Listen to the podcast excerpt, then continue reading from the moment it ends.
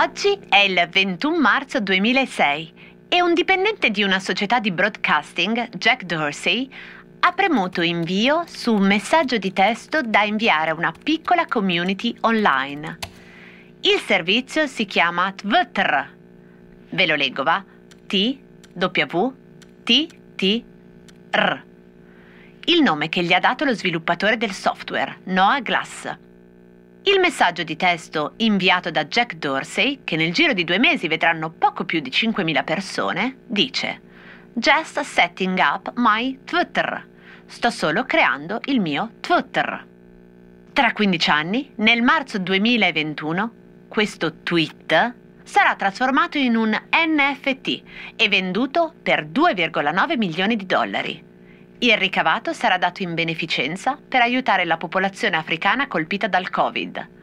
Jack Dorsey, tra 17 anni, nel 2023, avrà più di 6 milioni di follower.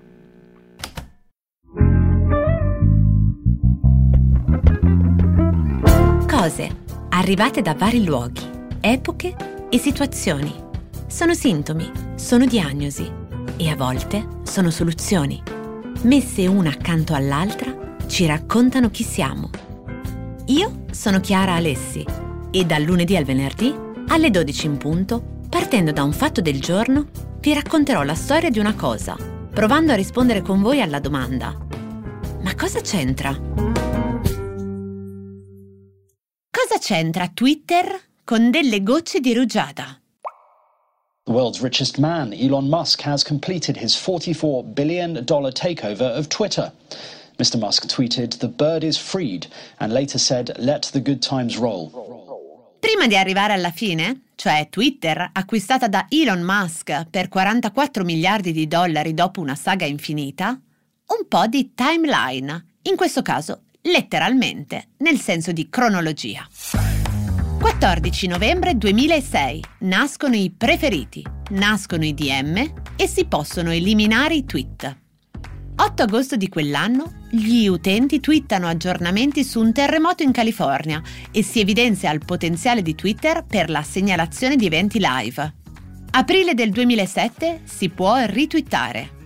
Nell'agosto dello stesso anno vengono introdotti gli hashtag.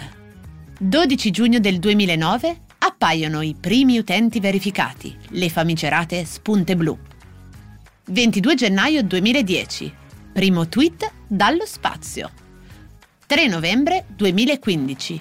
Le stelline dei preferiti, i like, si trasformano in cuori. It comes down to this very simple concept, which is someone broadcasts a message and those interested in it follow it. And that's it. It's really, really simple. Nel marzo del 2006 nasce anche il primo logo.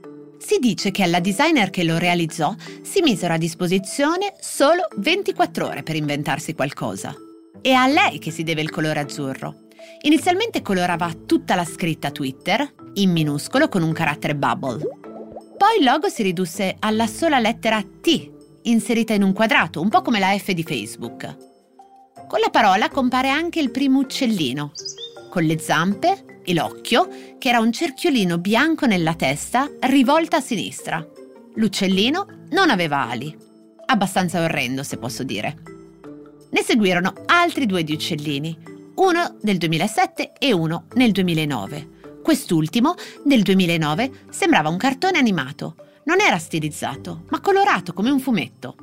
Aveva le ali finalmente, manteneva le zampette, ma la cosa più importante è che aveva il becco aperto cinguettava finalmente, cioè twittava. Nel 2010, al logo T di Twitter realizzato da Linda Gavin, viene aggiunta sulla destra una sagoma più familiare di uccellino che ci avrebbe accompagnato a lungo. Aveva addirittura un nome, Larry, in omaggio al giocatore dell'NBA Larry Bird. Poi la T sparì e l'uccellino divenne l'unica icona di Twitter. Questa prima sagoma, stando a quel che si racconta, era stata ridisegnata a partire da un'immagine di un uccello acquistata da uno dei dipendenti su iStock, una banca immagini, per soli 15 dollari. Aveva un ciuffetto, se vi ricordate, ma la più grande differenza con quello attuale era che aveva il muso sì rivolto a destra, ma il becco cinguettava dritto davanti a sé.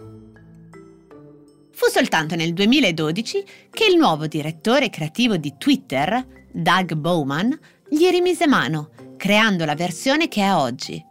Il piumaggio venne ridotto, il colore divenne leggermente più scuro, sparì il ciuffo e finalmente il becco venne rivolto all'insù. Ah, e per dargli un tono più graficamente rilevante di quello acquistato su iStock, lo iscrisse nelle proporzioni auree.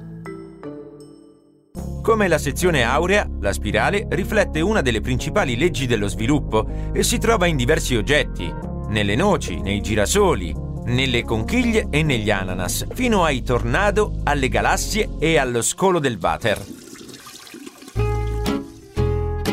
Ma cosa c'entra tutto questo con delle gocce di rugiada?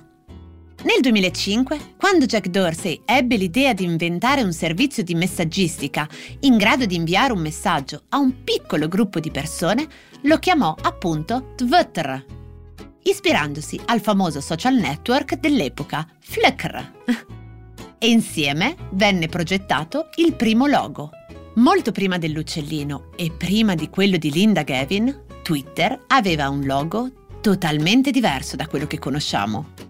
Fu progettato da Biz Stone e rappresentava la parola Twitter scritta in minuscolo e in un carattere bubble. I colori scelti erano due tonalità diverse di verde, una più chiara e una più scura, e su ciascuna lettera erano disegnate delle gocce, che forse freudianamente ammiccavano al sudore degli sviluppatori del nuovo software, ma che stando alla cronaca invece dovevano alludere appunto alla natura.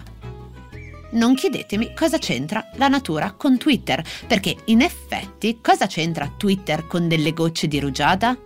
Niente, a parte quel primo lettering assurdo che infatti si decise di cambiare ancora prima che Jack cinguettasse quella prima volta. Oggi, 21 marzo 2006.